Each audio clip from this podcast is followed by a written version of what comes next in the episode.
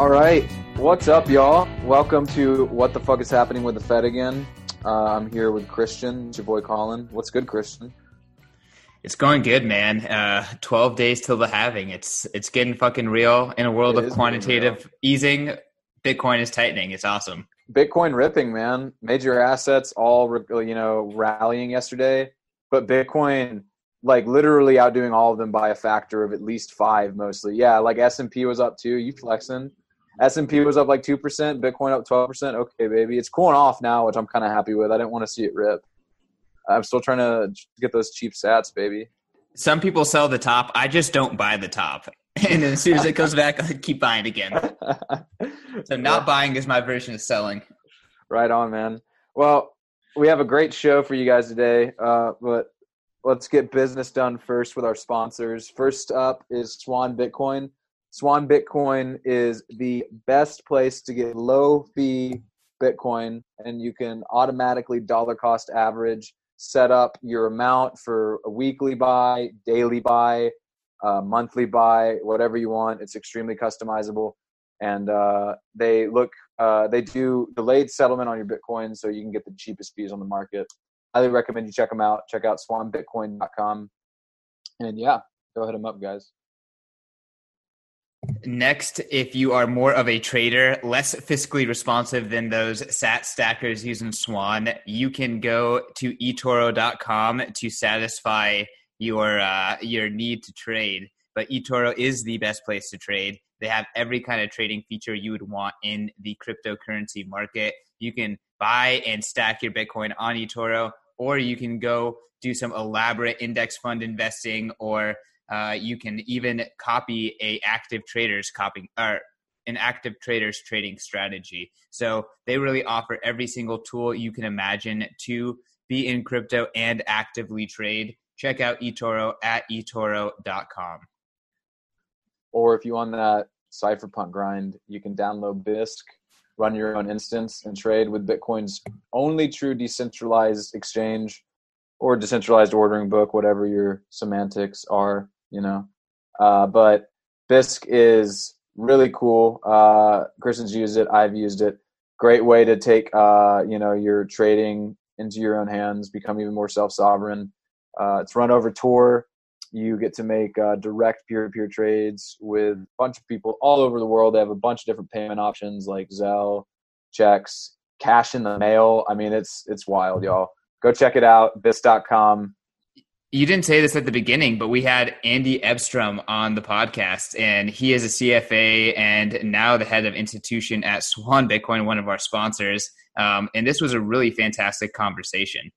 Yeah, Andy's got a really cool, um, like you were saying, just a good background for Bitcoin. I was telling him at the end of the show, it's good that he's kind of got the CFA background, traditional finance type guy, because uh, you know, it's it's good to have those dudes in the industry, especially when you got a lot of like long haired hippie types like me ranting about toppling the government with Bitcoin.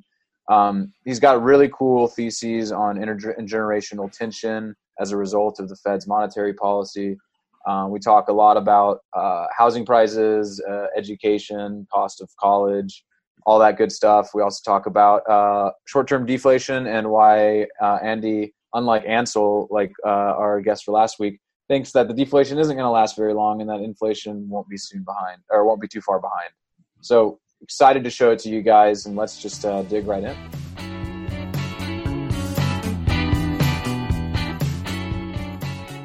What's up, y'all? Welcome to the next episode of What the Fuck is Happening with the Fed. I'm your host, Colin Harper, and today I'm delighted to be joined by Andy Edstrom uh, a CFA by trade, but with a new job title actually coming fresh out the box. Uh, I think this is uh, you're kind of going public with it, isn't it? Yeah, that's right. Uh, great to be with you, Colin. Um, uh, yesterday, it was announced that I would be uh, taking on the mantle of head of institutional for Swan Bitcoin.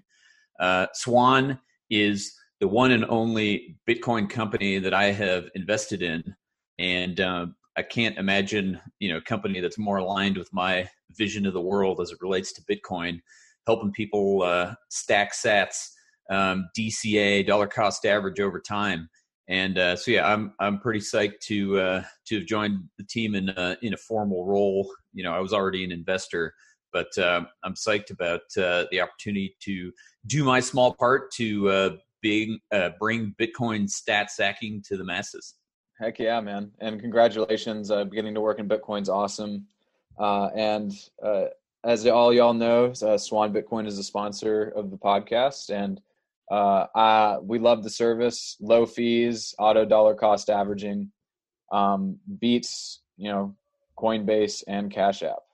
Uh, so great place to stack. Y'all should check them out. Uh, check out Swan Bitcoin, and uh, you should also check out uh, Give Bitcoin too if you want to give people the gift of Bitcoin and explain to them what it is. I've used that for some people. Highly recommend it. Um, but uh, swans aside, maybe uh, or white swans aside, and Bitcoin swans aside, maybe we should get to the the black swan that is the macro economy. And uh, we chatted a little bit before um, we you know started recording the podcast and uh, you're really big on this thesis of uh, how Fed and central banking monetary policy, and especially this kind of like chimera or the beginning of MMT with the blending of fiscal and monetary policy, is going to drive intergenerational conflict. Uh, so I think that's really a great place to kind of uh, serve as a springboard for our conversation. Um, what do you view as being the driver of this intergenerational conflict and what does that look like how are we seeing this play out yeah absolutely so there's several factors several angles i would say and uh, i hope you'll humor me a little bit but i'm going to read just a couple paragraphs from my book because this is straight on point Absolutely. so this is a fictional conversation that i have with my little brother who is real uh, he's in his low 30s. Um, he's a doctor in Boston. And the conversation goes something like this. So I say, Great news, brother. Low interest rates have helped reduce your housing cost of living, right? Because rents are cheaper. And he says, Yeah, but I don't want to rent for the rest of my life. I want to buy my own house so I can raise a family. So I say, Oh, no problem, bro. Mortgage rates are lower so you can afford the same mortgage payment as people did 30 years ago when houses were much cheaper. And he says, Yeah, but those low interest rates have raised home prices so rapidly that now I have to scrape together 200 grand of cash just for the 20% down payment on a starter house in a major US city. So despite being a doctor with higher income than most people my age, it would still take me years to accumulate that down payment. And that's if I wasn't saddled with student loans.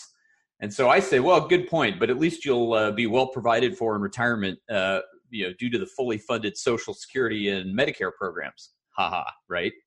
So this this encapsulates it in a nut, right? So right. Social Security and Medicare, as we've all known for literally decades, uh, are bankrupt, right? They're unfunded. There are literally a couple hundred billion dollars of unfunded liabilities. So the younger generations are still paying into that system, and they have no hope of of, of recovering, uh, you know, that in that quote unquote investment. So that's one, and then two is yeah, interest rates are lower, but that gets fully capitalized in in the cost of housing. And so even though your mortgage payment might have been the same today as it was 30 years ago, you got to stump up twice as much down payment, you know, to afford that house. And then I add on the fact that the millennial generation has now experienced two major economic downturns and financial crises, right? We had the one, global financial crisis 2008 and 2009, and now we've got this one. And the research says that going through that at a formative time in your career, essentially earlier in your career, permanently impairs your economic prospects basically for the rest of your life. Um, and look, you know, hard, the hardest working, most talented millennials will still hustle and they'll still make stuff happen. But when you look at the entire age group, um, you see that uh, you know it's just it's it's just a it's just a painful time basically to have come of age uh, relative to you know modern U.S. history, and then I fold into that sort of the other side of it. Now, by the way, I think the millennials in general, I'm generalizing, are starting to figure this out, and obviously, what's going on lately has just shine shown a spotlight on it. But the other, you know, the other side of it is, you know, what is what are the boomers thinking, or what are the older generations thinking? And I just had this conversation with one of my family members. I won't call out specifically who it was, and we were talking, you know, we were debating, and, and I said to him, I was like, look, it's not clear that all this debt that we're incurring at the government level and all this money we're spending to support the economy right now, it's not clear that it's worth it. uh, especially you know with respect to how the dollars get allocated, um, as well as who benefits and who pays. And his response was, well, you know, and, and, specifically, I said, well, look, it's not clear if you know if it's worth it to spend all this money for the benefit of the older generations, who are the ones who are likely to die, right? They're far more likely to to get taken out by the coronavirus. Um, and his retort was, well, of the 2.2 trillion trillion dollars uh, in the CARES Act, that was the first round. You know, only 100 billion or whatever is going to healthcare expenditures. And this is this is the misunderstanding, right? The point is not that we're spending you know 100 billion more on healthcare right now. The point is that we're incurring literally trillions of dollars at the government level which the older generations you know aren't going to pay back because they will have passed away before that bill comes due and that's just going to fall on the shoulders of the of the younger generation. So that's a bit of a rant but that's sort of some recent uh, you know some recent color and we can get into more detail on you know on how the dollars shake out but but that's where i'll leave it. Well there is a short-sightedness in terms of the consequences right? It's it's it's a generational consequence that supersedes their own lifetime so a multi-generational consequence truly. Um, and and without getting into the to, to, to climate science it's something else that I've, I've had conversations with my dad about in terms of you know let's assume that the climate science is right for a second. You know some of the boomers don't care about it as much because it's not going to affect them right? And um, you know, I, I don't want to get in a debate with with anyone necessarily right now about the the merits of modern climate science because I know a lot of Bitcoiners who who have some who have, who have some things to say about narratives. Yeah. Uh, but but to your point, as a millennial myself, you know, man, I've I've seen uh, I've seen the housing uh, market really pop off, especially in Nashville where I live, where it's been exacerbated by a booming city. And um, the houses that you, I mean, seriously, man, you're seeing houses that five years ago were seventy thousand dollars, and now they're selling for 200, 250. I mean, and, wow. and you see stuff like that all across uh, some of these cities like Austin, um, other ones like I mean, you know, the big ones like Chicago, New York, and all of that. They were always, uh, but but like you were saying, everything's booming. Yeah, and absolutely, and it just it just makes. I mean, it just sets you back. I mean, everybody's uh, personal situation is different, obviously, but you know, scraping together the cash to make the down payment on a house has never been uh, it's never been harder. And now, you know, I'm imagining, you know, 20 somethings all over the place who are out of work and uh, you know, hopefully they're getting, you know, they're getting a check from the government, but that doesn't, you know, that doesn't basically fill the gap it, number one in terms of actual cash that's needed uh, you know to run a household and number two in terms of just lost you know experience um you know that's sure. just something that's hard to come back from and, and, and yeah and you have a you have a generation of kids basically wasting equity or what could be equity potentially mm-hmm. in a house because they have to pay it on rent because they don't have uh, the the upfront capital to stake to finally get equity in something. And going back to one of your points about uh, what you were saying to your brother uh, in, that, in a hypothetical conversation or a very real conversation that was yeah. then turned into a hypothetical, right. uh, which really is, is, I think, a great little encapsulation of, of the problem. Um, the, the easy credit lines have inflated many other markets, including healthcare and education um, as well. Uh, you know, people talk about the cost of goods. Certain goods, obviously, like basic consumer goods and electronics, have actually been deflated in prices over the years. Yep. Really critical ones um, haven't. And you're seeing, and that's why a lot of millennials are pissed off and straddle with student loans as well. And I think that that's contributing to some of that intergenerational tension. Absolutely. And what's interesting, again, I, I, write about this in some detail in my book, is so the ones you mentioned are, are the crucial ones. And healthcare, I'll sort of set aside for the moment because that it's market is complicated. Yeah, super complicated, so uniquely dysfunctional for various mm reasons that that's mm-hmm. a whole mm-hmm. discussion in itself. But if I look at the other two you mentioned, that's housing, which we talked about, and then it's education. What's interesting about those two things is they're both mainly capital goods or partly capital goods. So if we take the you know the Mises uh, Austrian categorization of goods, right? Uh, capital goods, consumption goods, monetary goods. Mm. And if you print more of the monetary good, then it flows into the capital goods and the consumption goods. Well, anything that's part capital good has seen its price go way up, and that's housing and it's education, right? Because really, education, you know, if you study the right stuff, which people attempt to do, they don't always succeed, at least in terms of an economic, you know, return. It's you know, noble it's and good. Investment. Yeah, exactly. I mean, it's okay to study stuff that doesn't have an economic return, but you know, for the most part, if it's an investment, then yeah, that's effectively capital good. And so, any capital good has been, you know, huge has had this huge pressure upward in uh, in price, and that includes both housing and uh, education, in my view. Yeah, and something that you can see, it has these auxiliary effects too that people don't really see as being inflation because they can't necessarily be measured in dollars and cents. But like, so part of the thing driving tuition costs has been administra- administration bloat in colleges. Um, another thing that has also been driving it has been uh, major bloat, mm. um, especially, and you see this in liberal arts colleges as well. They want to drive tuition, so they have a lot of very obscure majors that kids can't get anywhere else. Yep. Um, and uh, you know, part of what you have with this too is, uh, you know, once you were saying, once you flood the monetary base, you then flood the capital markets. And if one of these capital markets is education, one of the side effects of this is this kind of educational inflation where you have too many um, new, uh, you know, too many, too much new talent in the market. Uh, and there aren't enough job prospects to keep up with the people being flushed through and you have bloat in terms of what people are studying so suddenly you have kids paying $50,000 a year to go to a liberal arts college and they end up being a barista or a bartender. Yeah. Right? It, it's a it's a big it's a big problem.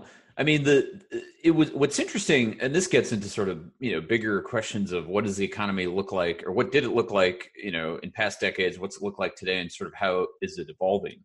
There definitely was a period of time in which and, and this is how I was raised also by the way, it was, you know, go to a good college, achieve a degree, work hard, you know, pick a profession, and what and once you get sort of into the profession and you know credentialized therein, like everything should be okay, basically, right? Upwards mobility. Exactly, exactly, and and that model, you know, worked maybe for some subsegment of the population, but not everybody uh, could do it, and Eh, yeah, it became this mantra of don't think about it in terms of a rate of return or or as a you know a financial investment.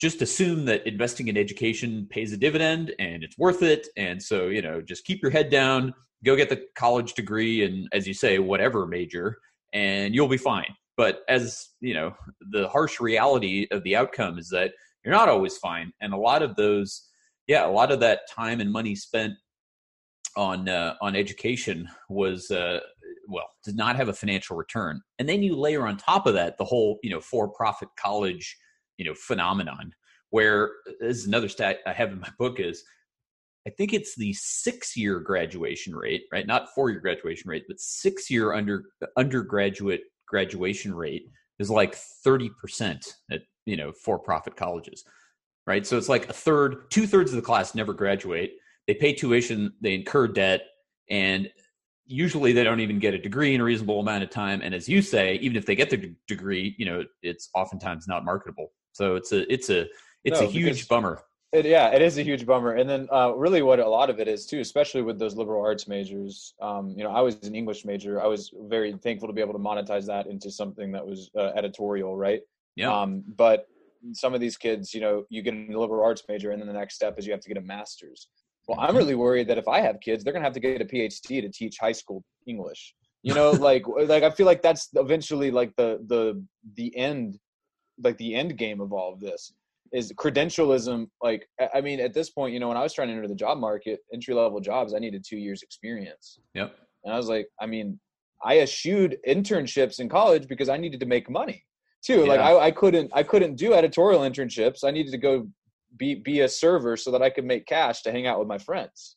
Totally, man. You got to earn your beer money, or a lot of people, a lot of people are paying for tuition, right? And tuition's higher. Tuition levels are higher than they've yeah. ever been. So anybody, you know, who has to sort of pay their way, uh, yeah, it's then they can't get on the career ladder, quote unquote, right? Because they can't get the right internship early enough you know, which prevents them to get, you know, from or makes them less competitive in getting, you know, the optimal job uh, right out. And yeah, it just all snowballs. Yeah, and um, I'm glad right things have worked out for you, though. You're on uh, you're on the right side of uh, you're on the right side of things. Uh, that's what I'm trying to tell all my buddies too. I mean, some of my like one of them. Here's he's a perfect textbook example of this. Uh, really industrious, smart guy, like critical thinker, really good at self study, but he hated school. Mm. But his parents just kept pushing him and pushing him and said, You gotta get a four year degree. But the dude is really good at like learning on the go. He's learned how to. He, he bought a van, fixed it up. He's an arborist by trade. Uh, he he he does uh, other carpentry and things like that. Mm-hmm. And uh, you know, sounds like a handy guy. Yeah, man. And he would have just been better being going to like you know a trade school or something where he could have done that instead of having to incur all this debt going to a school that he didn't really. You know, he got a lot of social benefits out of it and uh, a lot of friends, but yeah. um, the, the, the practical education is is just not not there. And um and you see it in so many levels of education.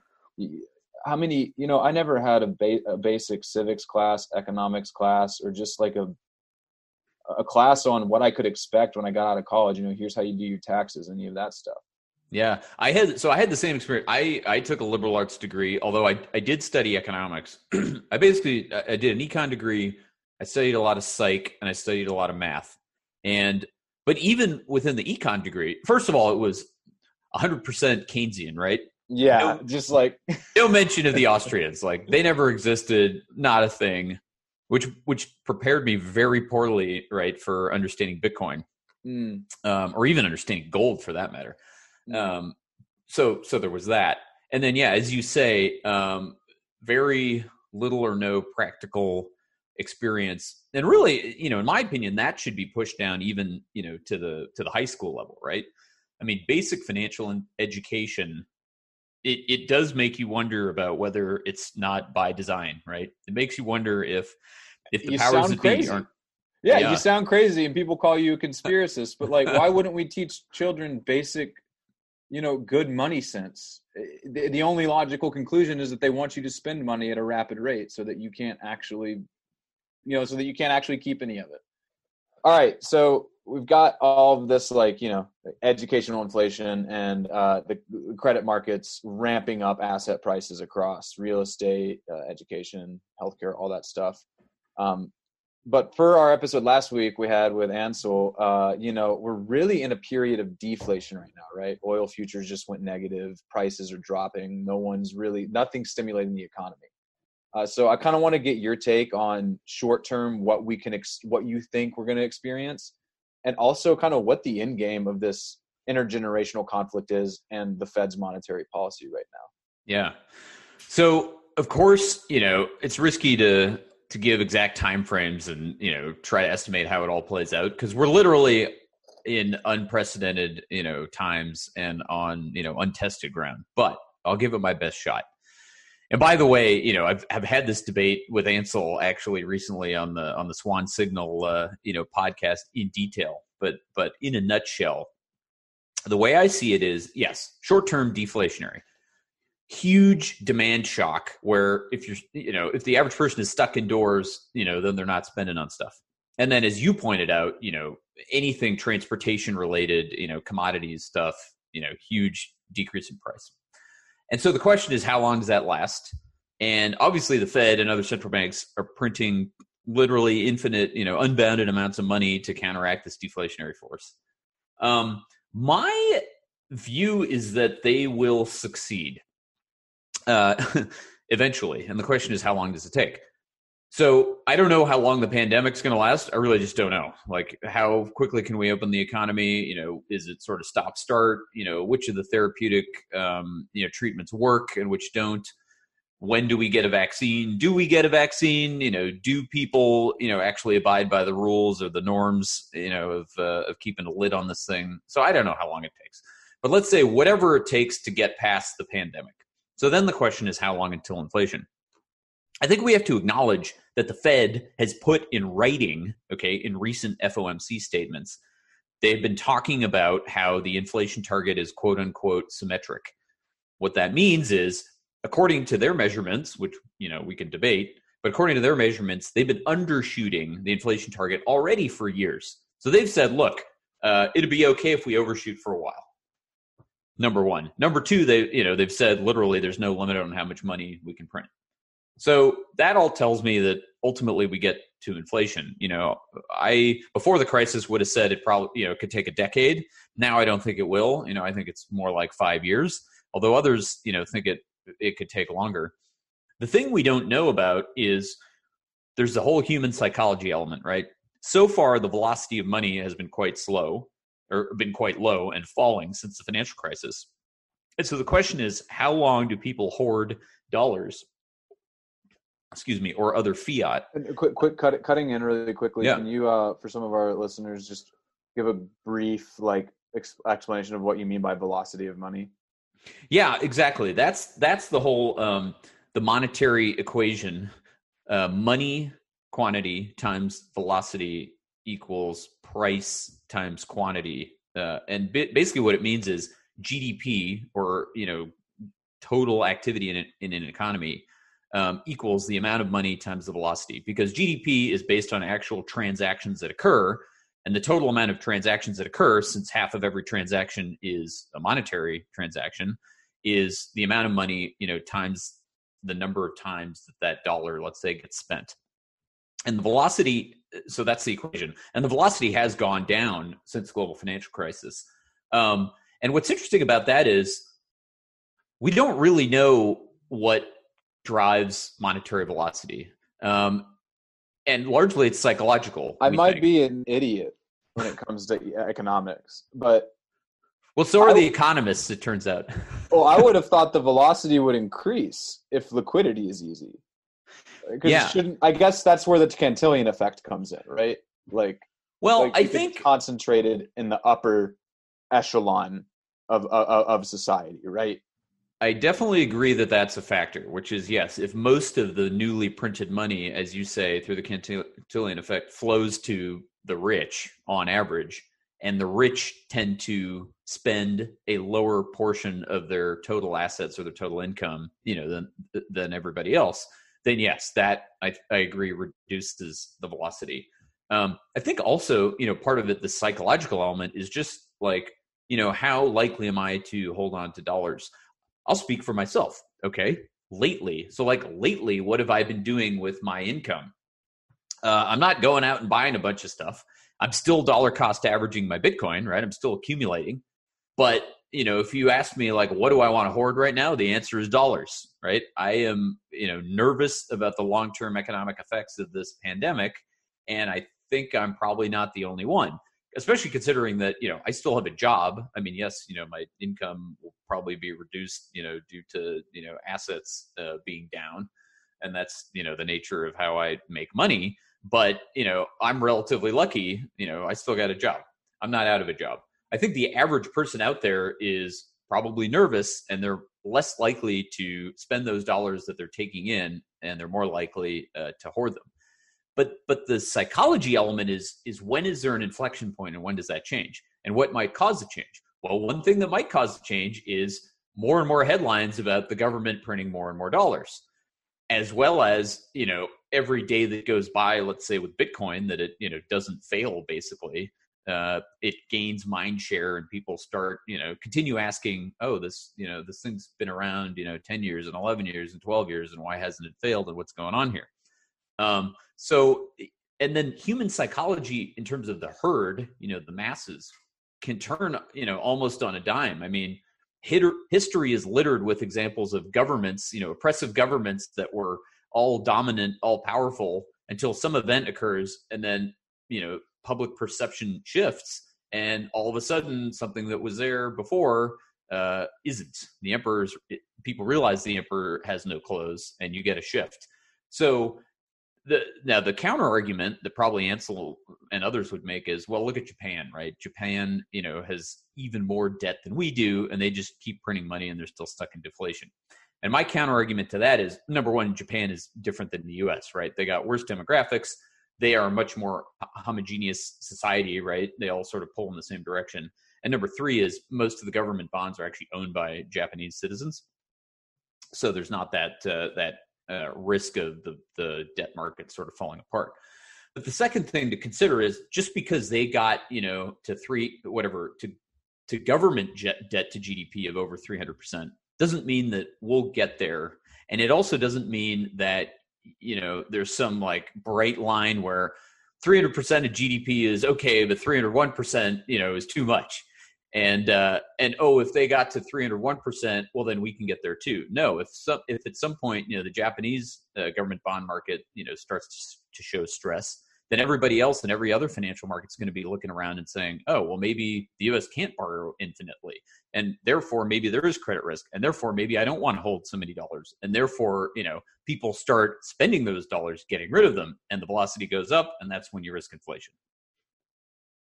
So that's nice. Yeah, I mean that's yeah. Look, that's and so then the question is when, and we don't know. I mean, I wish you know some will say that we'll live in this deflationary funk for another decade or two. I've heard I, I heard an interview I can't remember on some other podcast uh, about a, a investment manager who was talking about how you know talking about how the great inflation will come, but it'll be his grandkids that have to deal with it, right? Like decades and decades from now. And I don't know. I mean, I I don't see it taking that long. Well, I think yeah, people's time horizons are all screwed up. But like, let's just think about how quickly things have escalated. You know, 2020 was all fine and well, and then Trump yeah. started taking COVID seriously, and then America shut down, and then Republicans are sending out UBI. No, it took amazing. It, yeah, it took one month for a Republican president to give people free money, like to literally become a socialist. And so, people, like you were saying, um, psychologies can change very quickly, especially when people feel threatened. And for one of the things that I think you were pointing out too, it's like people were like, "Oh, it's been around for 11 years, it's been around for 12 years." Yeah. Uh, Bitcoin is all about people's risk appetite. Once it stops seeming so risky, that's going to really change people's minds. And it's starting to, like I said, my friends, they're starting to not see it as a. One of my friends said, the one who uh, is really crafty and um, we were talking about. He said, yeah. um, I was talking to him about Bitcoin and red pilling him one day, and he said, "Get me off this hot air balloon." So I think I think you know I think people will start having similar thoughts, especially you know since inflation could not be very far away. I like that, dude. You got to meme that if you haven't already. Uh, get get me off this hot air balloon. the fiat the fiat hot air balloon. Hell yeah, brother. Um, well, Andy, uh, is there anything else that we didn't touch on that you wanted to kind of get out in this episode? I've been really enjoying it. I mean, you, you got some great points. I think you really boiled down a lot of these topics pretty well. Pleasure's mine, Colin. Um, you know, obviously there's so many levels to this, and you know, I I have a view, and you know, there's a lot of ways it could it could play out. But for me, all you know, all roads lead to inflation, and hopefully to Bitcoin. Um, you know, obviously I'm I'm doing my part, and I'll I'll shill you know Swan Bitcoin, which is you know an on ramp for uh, auto dollar cost averaging. And then, you know, of course, I'll show my book. Uh, it's called Why Buy Bitcoin: uh, Investing Today and the Money Tomorrow. It's on Amazon. Um, you know, follow me on Twitter. My handle's Edstrom Andrew, and um, I have a personal website with other you know podcast appearances and stuff, and that's andyedstrom.com. Heck yeah, man. Uh, cool. Thanks. We'll, we'll keep up the good work, uh, uh, Colin. Uh, we really got to keep working to figure, tell people uh, WTF uh, happened and is going on, and you know, you guys are are bringing the good word to people. So keep it up.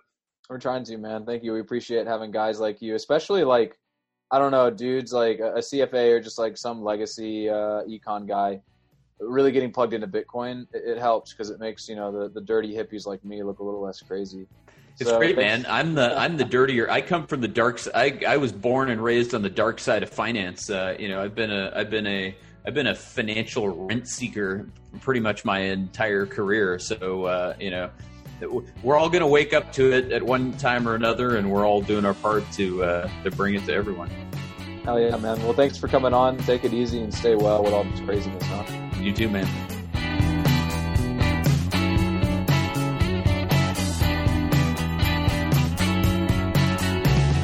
A quick reminder that all of the content in this episode is for informational and entertainment purposes only. You should not construe the information as legal, tax, investment, financial, or any other advice. Nothing contained in this presentation constitutes a solicitation, recommendation, or offer by BTC Media, the Let's Talk Bitcoin podcast network, or any third party service provider to buy or sell securities or any other financial instruments. Do your own research.